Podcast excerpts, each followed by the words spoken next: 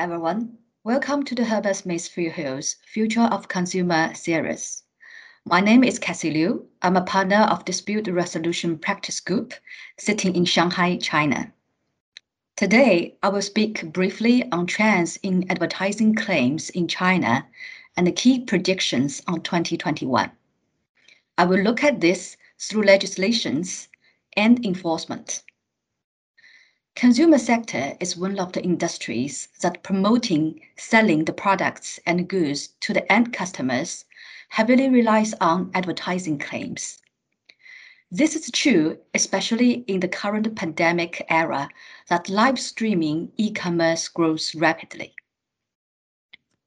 The market size of live streaming in China has increased to 456 billion yuan only in the first half of 2020. It is estimated that over 560 million people, about 39% of China's population, viewed live streams. Sales from live streams grew more than 119% in 2020. Unlike traditional advertisements, live streaming e-commerce advertising is a combination of live stream platforms, merchants, MNCs, KOLs, and viewers. Each party plays different roles in the advertising.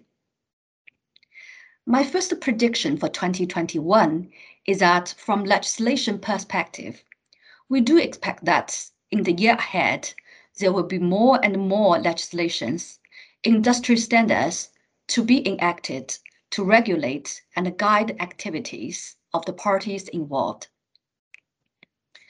Last June, the China Advertising Association issued the first live stream e-commerce code of conduct, detailing rules against false and misleading advertising on live streams and requiring real name registration from merchants and individual live streamers.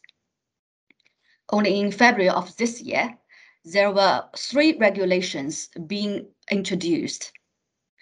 These new regulations extend the duty of contact scrutiny to the merchants, MNCs, and KOLs, which should be responsible for the accuracy and legitimacy of the content of live streams.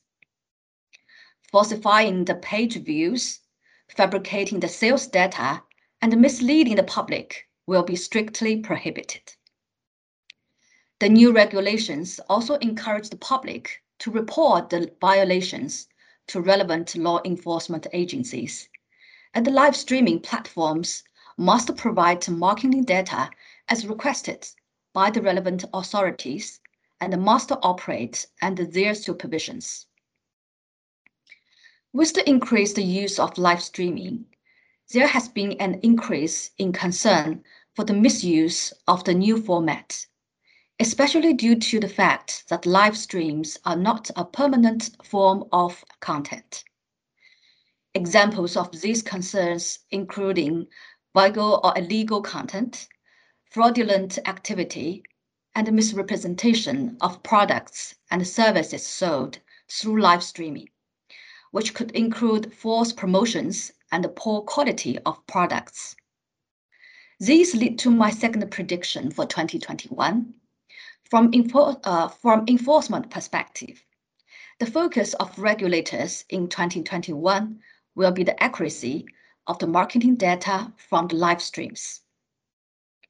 It includes both the data quoted in advertising claims for the products and services sold through live streaming, but also the sales data related to live streams and KOLs. Unlike traditional advertisements, live streaming monetizes consumer attention during sales window by encouraging impulse buying influenced by KOLs or the purchase activities of other consumers. To encourage sales, some merchants or KOLs falsify the sales data by using dummy consumers to place orders during the live streaming and cancel the transactions afterwards. comments on the products or services may also be fabricated. Early this month, two online education platforms were fined 2.5 million yuan by State Administration of Market Supervision for false and misleading advertising claims. They fabricated the sales data that another four WeChat friends of the viewers have purchased the programs from the apps. We see this a trend that authorities will supervise closely on the authenticity of the transactions and sales data of live streaming. In addition to the sales data, scientific data quoted in the advertising claims will still be a key focus of the regulators.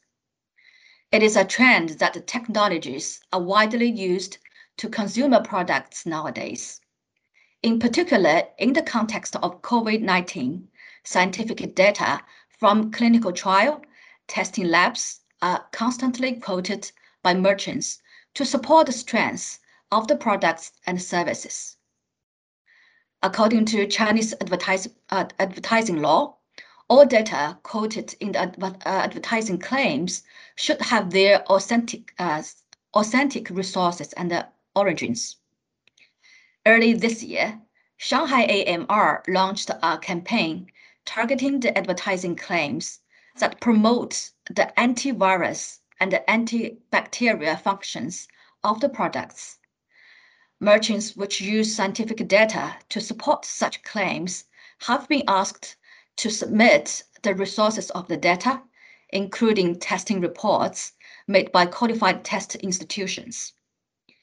AMR will also engage third-party test institutions to verify the authenticity of such scientific data. We predict that the campaign will continue in 2021.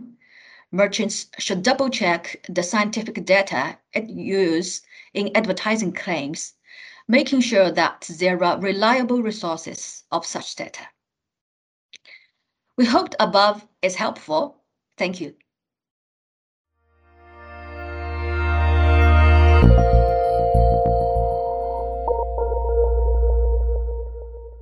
You have been listening to a podcast brought to you by Herbert Smith Freehills. For more episodes, please go to our channel on iTunes or SoundCloud and visit our website herbertsmithfreehills.com for more insights relevant to your business.